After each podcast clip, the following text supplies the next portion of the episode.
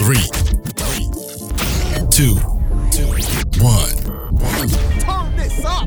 That's right. You're listening to the It's My Time podcast, a recording of the experiences, past and present, of everyday people. Yes, indeed. Yes, And, and, and, and now, here's your host, You know who it is. the one, the only, Let's go. Asher Tchoua. Welcome to the podcast, Mr. Sam. Hey, Asher, it's an absolute pleasure to be on your podcast and to meet with you. You'll have to ex- excuse the uh, the background noise if you can hear it. My neighbor no, just I, I, can, decided I to. cannot hear anything. It's, okay, it's, never mind. The sound is great. Got you. Awesome. Well, um, to introduce you to the audience, who do you say you are? I call myself Self Worth Sam, and I think of myself as an imposter syndrome expert. I'm a speaker, an author, and a consultant. And I help people dissolve imposter syndrome today so they can excel professionally long into the future. That's awesome. And that um, your focus is what kind of got my attention seeing you on Instagram. And I was curious just to be able to talk to someone that specializes in imposter syndrome because it, it seems like it's something that everyone kind of deals with at some point in time. So what, what was your experience with imposter syndrome? Well, I I experienced imposter syndrome a lot in my life. Uh, the first time was when I decided to become a professional entertainer, and I wanted to go into high schools and motivate young people to, you know, find their feet, to find their unique talent, and to encourage them to pursue their passion. And I wanted to entertain them as well with professional beatboxing which is something that I ended up doing. Uh, I have a unique talent of being able to make some pretty cool beats with my voice. And so I felt like a, a big fraud and a fake when I thought about going to do that for the first time because I guess low self worth and lack of experience and just a lot of overthinking. So that was the first time that it really affected me. And that was probably, I was in my mid to late 20s. And so I procrastinated for many years to follow my passion because I believed the story that I was an imposter. And ironically, more recently, when I decided to become an imposter syndrome expert, imposter syndrome reared its ugly head once again for me. And it happened when I was researching the topic online and I was looking at um, authors and established professionals, especially psychologists who I really look up to. And I immediately felt like a, a big imposter again because I was not as academically successful as them. I, I certainly didn't have a PhD. I wasn't a doctor. I wasn't a, a psychologist. I do have a degree in philosophy, however, and I'm a, an experienced classroom teacher, but I still felt like I was not allowed somehow to be an imposter syndrome expert. Right. So it came back for me when I thought it had gone. But I think that it's it's been good for my own uh, journey to experience that again because it helps me to be more relatable to the people I want to serve. Yeah, I, I think that's a great point when you mention it coming up for the first time in in the uh, like the mid to late twenties, because I, I think the same thing occurred to me getting a first job out of college, and it was like that very specific thing. You're in this room with other experts that have kind of to your same level, but you feel like they've got more accolades than you do, and then now it's like do I really have any right to be in this room? Yeah, it's it's interesting how we use this. I mean, you just used the word having the right, and I used the word. Um, it's almost like, am I allowed to do this? It's it's almost like there's this need for permission from somebody to go and do what we are most passionate about. And I know that lots of people go through this, and it's the voice in our head that is really the, the only person that is saying you're not allowed. Um, who do you? Who are you to have the right to go and follow this path? And so I've looked at that voice, that inner critical voice, and asked myself, well, what really is going on there? And I've discovered that that voice is actually an incredible power that everybody can tap into if they reframe that voice. And I like to think of um, not only renaming that voice from being the the critical voice, but I reframe it to being my inner genius and my inner revolutionary. That is the voice inside my head that wants me to do well and it challenges me on purpose to make me sharper. And so I've learned to thank that voice for all the years that it criticized me. And I think other people can start to practice this as well instead of instead of you know shying away from that voice inside our head what they can do is start to say well let me build a better relationship with myself and with that voice and look for the the treasure and the strength that that voice can be cultivated towards that's a very powerful thing i really recommend people try that how did you how did you make that transition or how did you start on that path for yourself yeah okay so this is a, a a graphic story to start with. I had a, a serious eye injury many years ago. I was actually working as a, a, a trades assistant or a laborer, and I was um, putting kitchen tiles into, well, bathroom and kitchen tiles. That was my, my job. And one day, um, a small piece of metal that you probably cannot even see uh, came off the edge of a chisel. I hit a hammer onto a chisel and a tiny piece, like a splinter of metal, flew right through my eyeball. And my safety glasses were on my head, and I was rushed to hospital. And I had eye surgery that day. And as you can imagine, it's quite shocking and it was quite painful. And they said, listen, there's a, a, tiny piece of metal that has gone right through your eyeball and is stuck in the retina. And it needs to come out today. Otherwise, the metal will rust and you'll lose your eye. And I thought, well, I don't want that to happen. So I had surgery, and the graphic part is they put me to sleep and they had to remove my eyeball from the socket while I was asleep. And then they could take the metal out, put the eyeball back in, stitch me up. This, the surgery was quite successful, and it's incredible what can be done. Now, the surgeons and the physicians said to me, look, in a, about a month, your eye will return to normal. You might have a bit of a scar, some focus issues, but you'll be fine. Well, that one month turned into about three years of pain and frustration. And I was almost diagnosed with an immune system disorder called Behçet's disorder, which is where the body has an overactive Im, uh, immune system and it made my eye very inflamed it looked like it was bloodshot all the time. And so I had to take powerful medication for that cortisone and another whole body uh, immune suppressant called azathioprine. And that didn't really work and had to try and wean myself off that and heal the eye. And so after frustration, as you can imagine, of three years of not being able to heal my eye and having lots of pain, you know, running out of money, not being able to work, my girlfriend at the time left me. So it was a lot of heartache, which led to the deepest depression I've ever been in. Plus, I was going through imposter syndrome because I wanted to start my entertainment and speaking workshops in schools. So that was a 28 years of age. And I have a whole nother story about how at around about the age of 28, 29, everyone is tested to help them evolve. So I can get to that another time if you like. Yeah. And so as a result of being frustrated and medical specialists telling me that I might have to be on this medication long term, I basically took my healing into my own hands, or at least I started to think, well, what can I do to heal myself? You know, and I found that meditation and quiet, calm inner contemplation was absolutely key.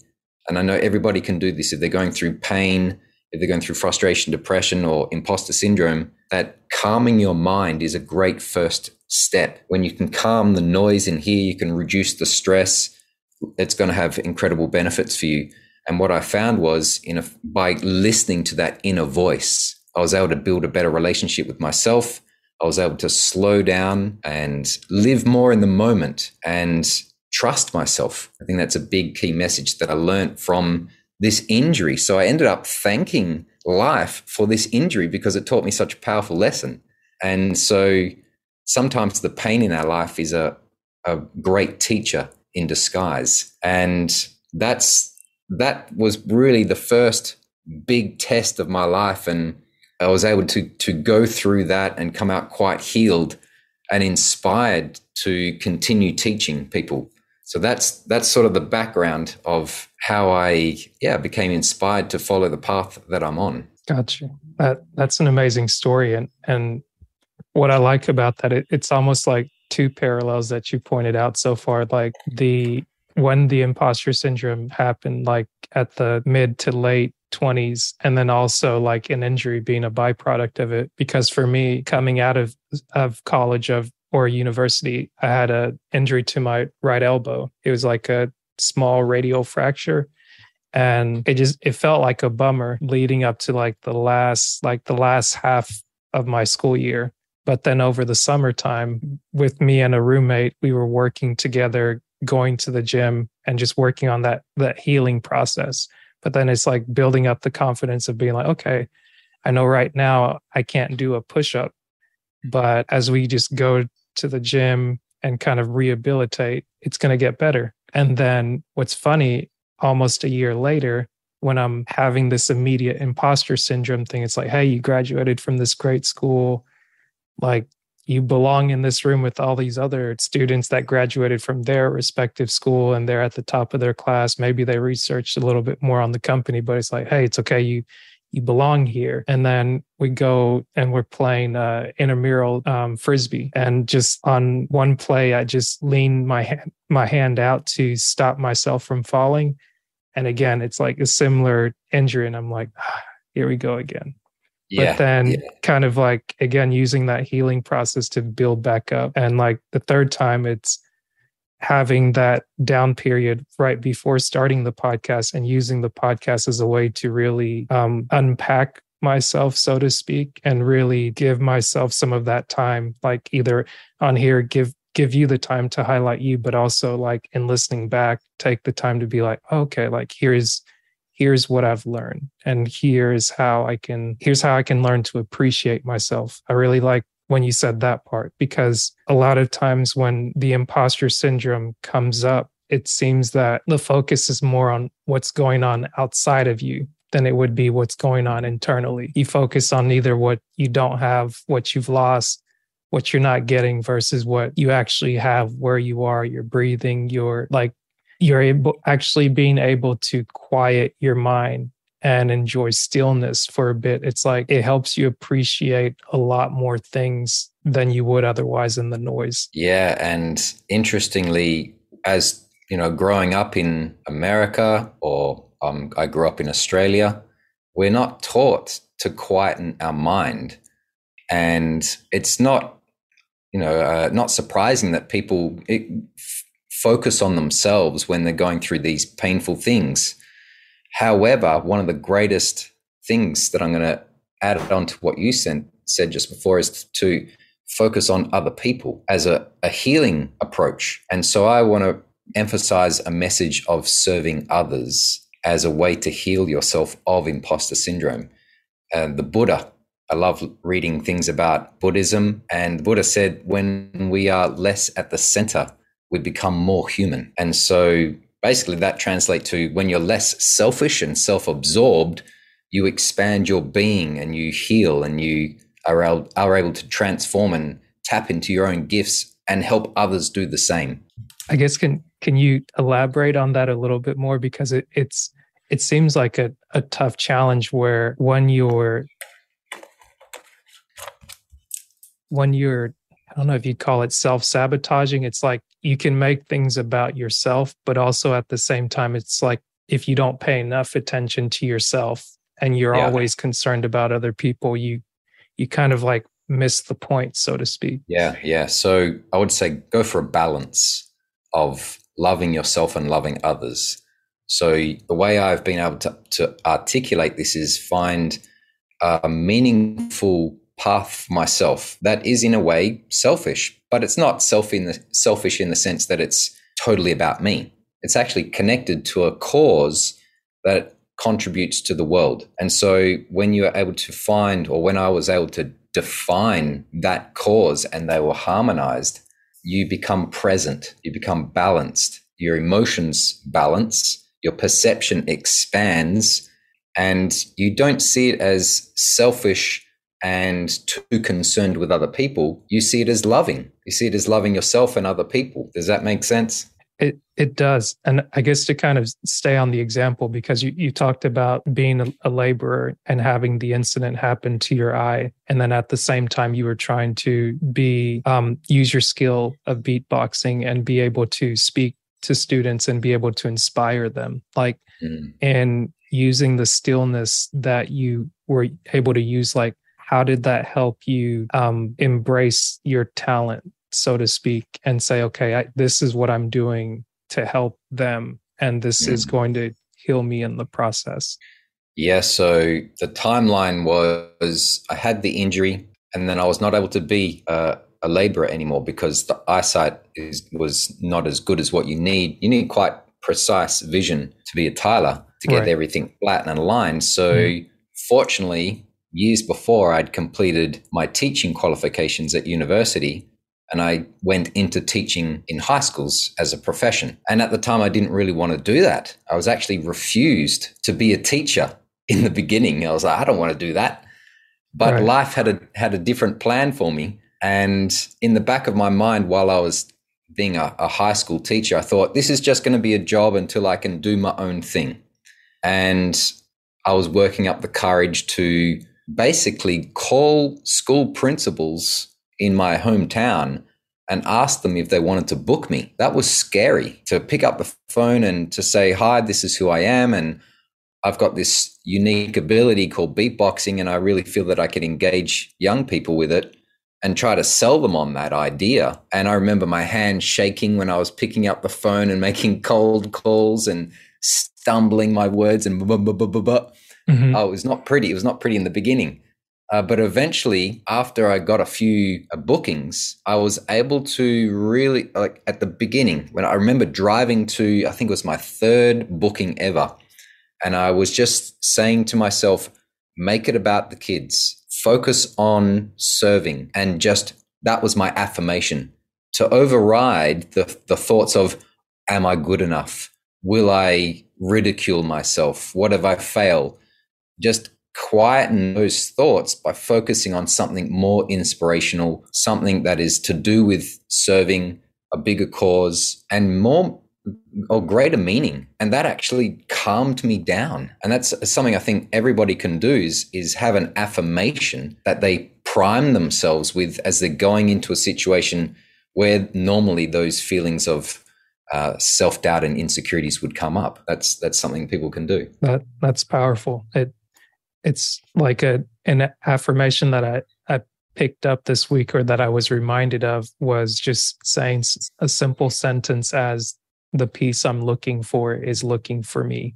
Like being able to um, state what it is that I want and have the expectation that that's also looking for me in, in a way in a sort of way because then it's like that that shifts the focus into okay like is this going to happen? Is it not going to happen? But now, like creating the expectation that this can happen and what I'm doing is going in that direction. And it kind of takes away that weight of like that uncertainty. I think what you've said is profound. This this idea that the peace that you're looking for is also looking for you. And I kind of feel that imposter syndrome as a topic found me more than I went looking for it. And I also think that, you know, our, our painful experiences are great teachers in disguise for our own healing and expanding. So if people are watching this, have a look at what you think is stressing you out in your situation and and try to reframe it go what is it trying to teach me because it's incredible what can be learnt from our own pain. And yeah this this idea of having an affirmation i'm going to add to that if you don't mind. At the very top the most powerful thing i believe an individual can do is determine their highest values. Get really crystal clear on your top five values in life. And if you really want to push it try to get it down to number one like the number one value that inspires you more than anything and connect that to your goals, connect that to defining your purpose and your meaningful cause in life, that alone will reduce imposter syndrome incredibly because when we are inspired, we are willing to endure the pain that comes along with our chosen path because we tell ourselves, this is so worthwhile for other people. And of course, you're going to be remunerated for it. You'll be, uh, you'll receive, you know, things for it as you go and serve other people. So get clear on your values and then define a cause that is meaningful to you and a cause that is going to contribute to other people's lives. If you can do those two things, you're going to find that your worldview will change drastically and you'll wake up with greater resilience, uh, greater excitement. You'll have a, an objective mind. You won't be so uh, what you won't be so drawn into negative thinking. You'll actually start to see that you have these two sides of yourself: one, the negative and the positive, if you like. But you'll see the the positive in the negative, and you'll see the negative in the positive. Okay, so you'll see the upsides and your downsides. You'll see your downsides and your upsides, and that's objectivity. That's when you are clear. That's when you're present. That's when you begin to expand. And that's, I feel, is the perfect state of love. And you be grounded, you'll be humble, yet inspired, and you'll have the greatest ability to contribute to other people. And you'll feel great. You'll feel that life is just a, a beautiful, energetic experience, and you get to participate in that. So get clear on the values, the cause, and you're going to expect, you can expect great things to happen. I, that just to that last point you made, you you can expect great things to happen is a is a great point because I think coming from being in the imposter syndrome mode and trying to move away from that, it's like you really have to believe that something can happen, but also believe that you have the capacity to make something happen. Because if you're speaking about someone that's either in self doubt, in depression, and those types of things, it, it's something that can come upon you very quickly, either through your lifestyle, um, life events that happen like we've gone through the pandemic over the last few years and it's had diff- it's had different results for different people but it's been interesting to see how people have learned to overcome it and what people are learning after the fact and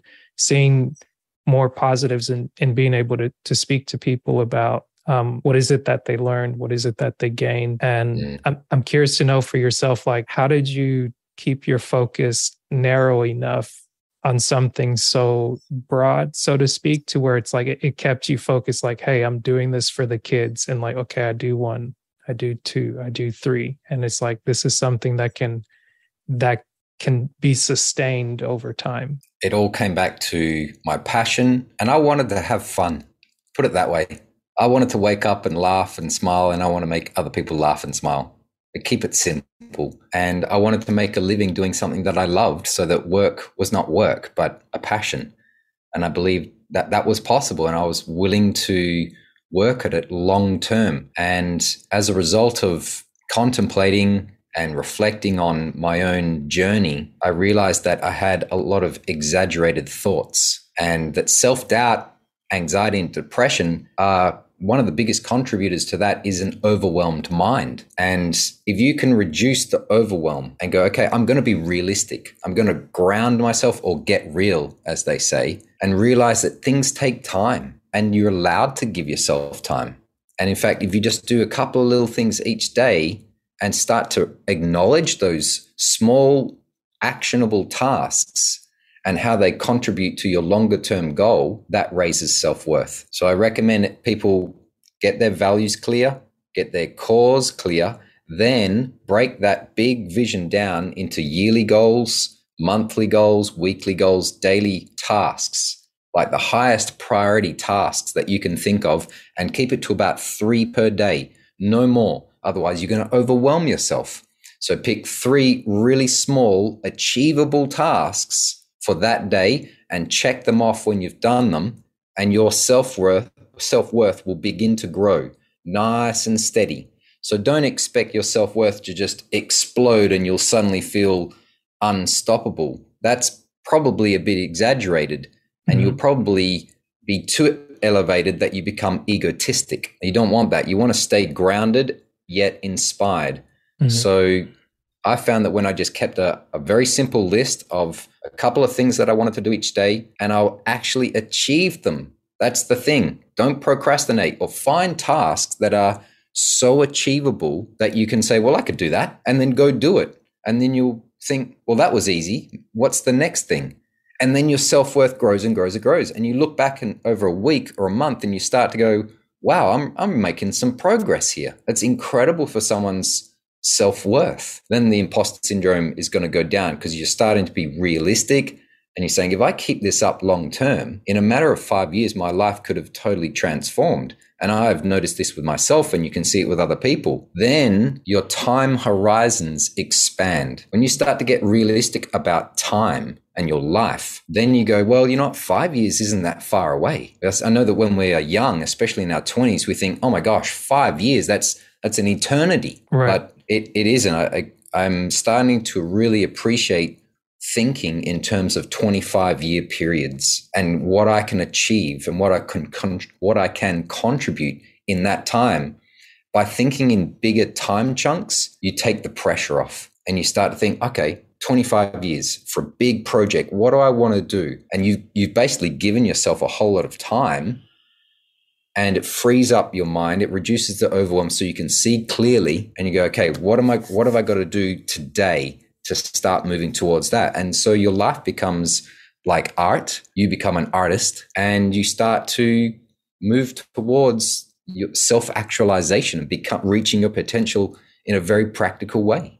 Yeah, I, I really like that because um, maybe two things that I've seen recently is that um, I, probably learned this right around the time of getting out of school and working that first full time job seeing some of my coworkers they they did just what you said was setting like three simple goals that's like okay hey if i can go grocery shop today or make my lunch for the next day and do my laundry or just fold my clothes or put these away it's like hey that's simple enough that i mm. write it down i do it it's done and it's like monday morning they're confident at work and everything. And i'm sitting here trying to check five ten things off. And i'm like i want to have that that big plan done because it's like you want to finish you want to finish the big project in a completely unrealistic time frame right. And it's that, like that it's like you're you're getting out of yourself.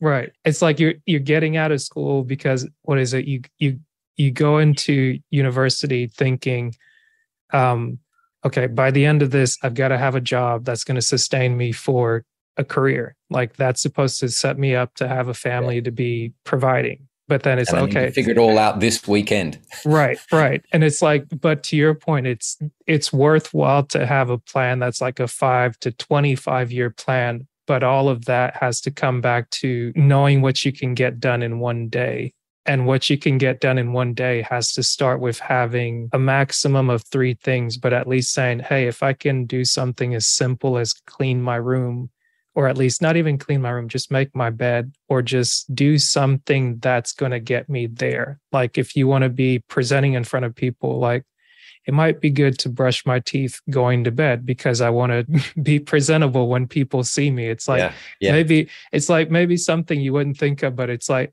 hey, if I care about myself enough to take care of myself, then it would maybe make me look all right in front of other people. Yeah. And then it I might help I, out. Yeah. Right. And I wouldn't feel so ashamed to be like, oh, like, did I shower today? Did I not? But it, it's like just something that small would make you dare enough to say, hey, like, let me, let me do these small things, but then finding it appreciation in them makes me not denigrate them so to speak or make them seem so small like oh no that's that's too small for me. Because a, a quote that i've heard said was that um, people underestimate what they can do in a day but overestimate what they can do in a year. And it, it goes to mm, that philosophy where it's like you you you think so big sometimes where you ignore what's simple and then you don't want to do the simple to actually or I, I'm I'm speaking to myself. I don't want to do the simple sometimes, and it's like just journaling or or jotting down those three things is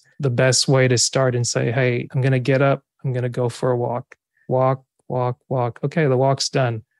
Now I see my floor is dirty. Okay, I'm gonna clean my floor.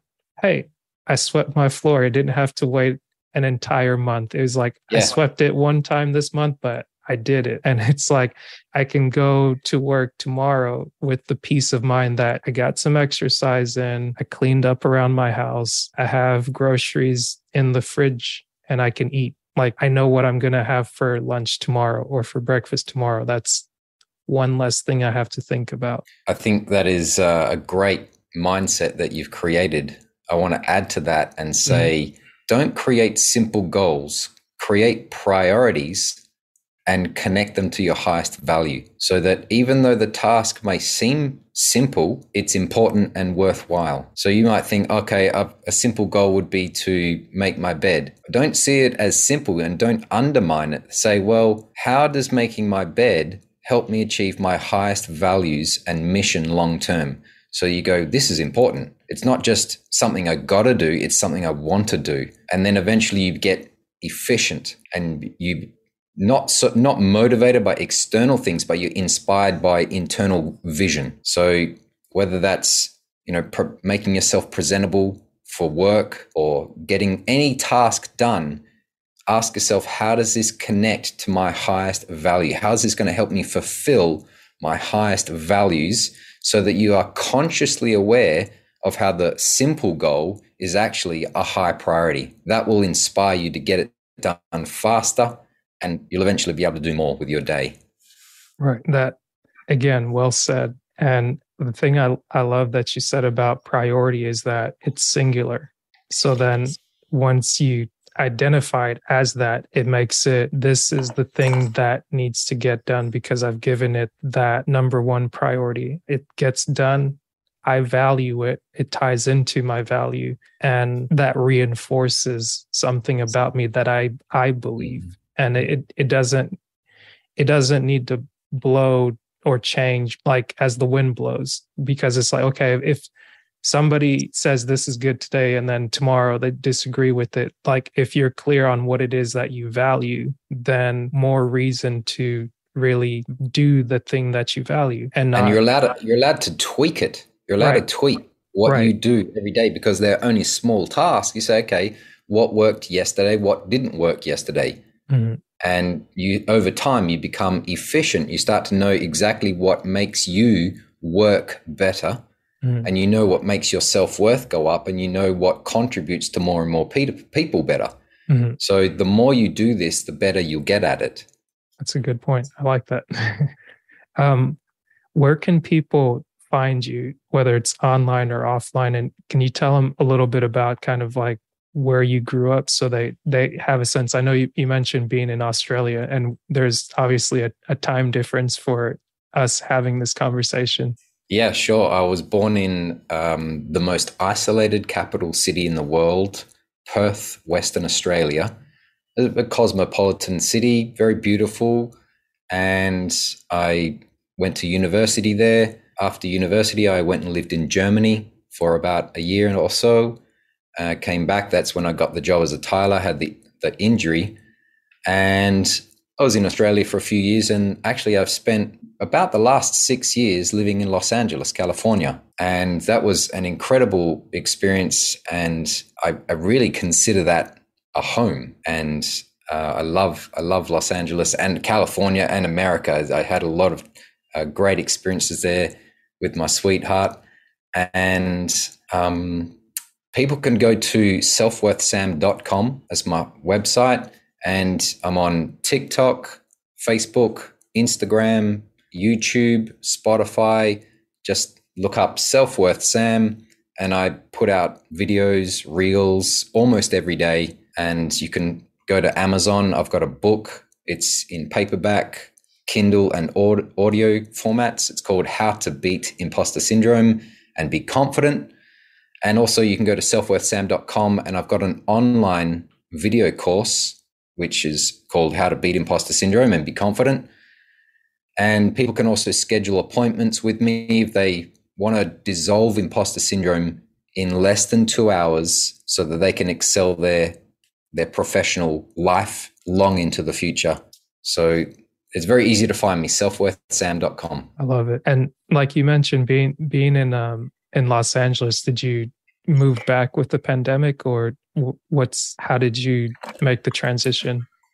Um, we wanted to go back to Australia before the pandemic, but there was a lot of uh, you know problems with international flights, mm-hmm. so we stayed put. And um, yeah, that's that's sort of the story, you know. And I've learned to be patient when it mm-hmm. comes to a lot of things in life. It's like okay, you might not be able to get it this year, but a- another year is not far away. And I've also realized that I love traveling the world, so I want to live in different countries, and so I, see the the whole planet as my home.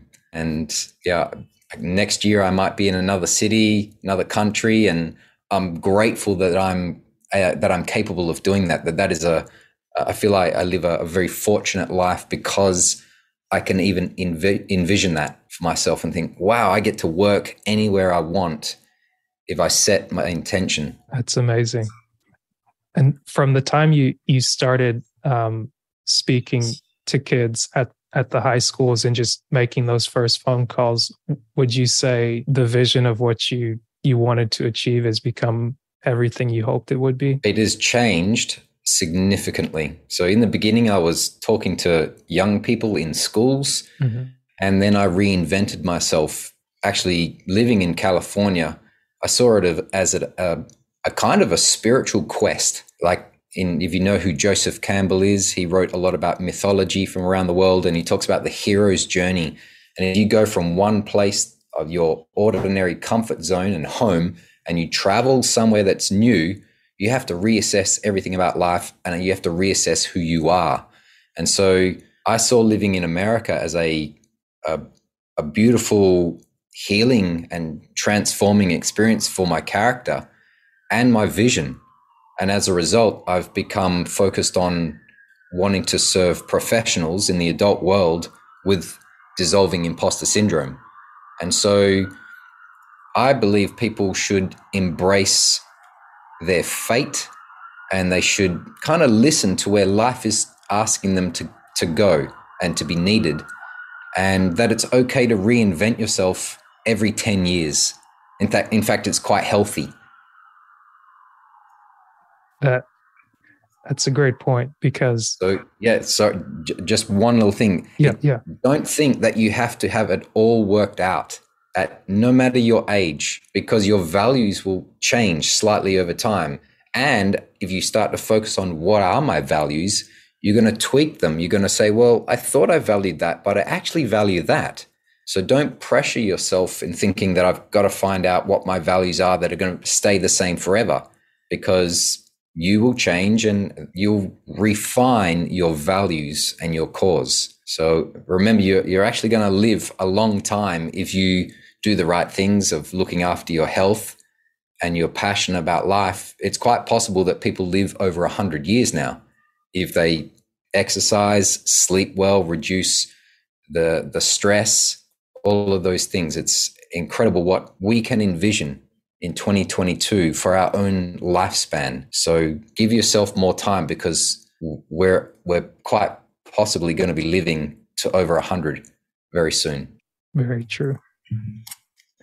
The I think the service you're providing is great because people really need to to see the self-worth within because it it's way too easy to get um, I'd say to get caught up maybe, but also to lose yourself in the process of even trying to find yourself. But mm.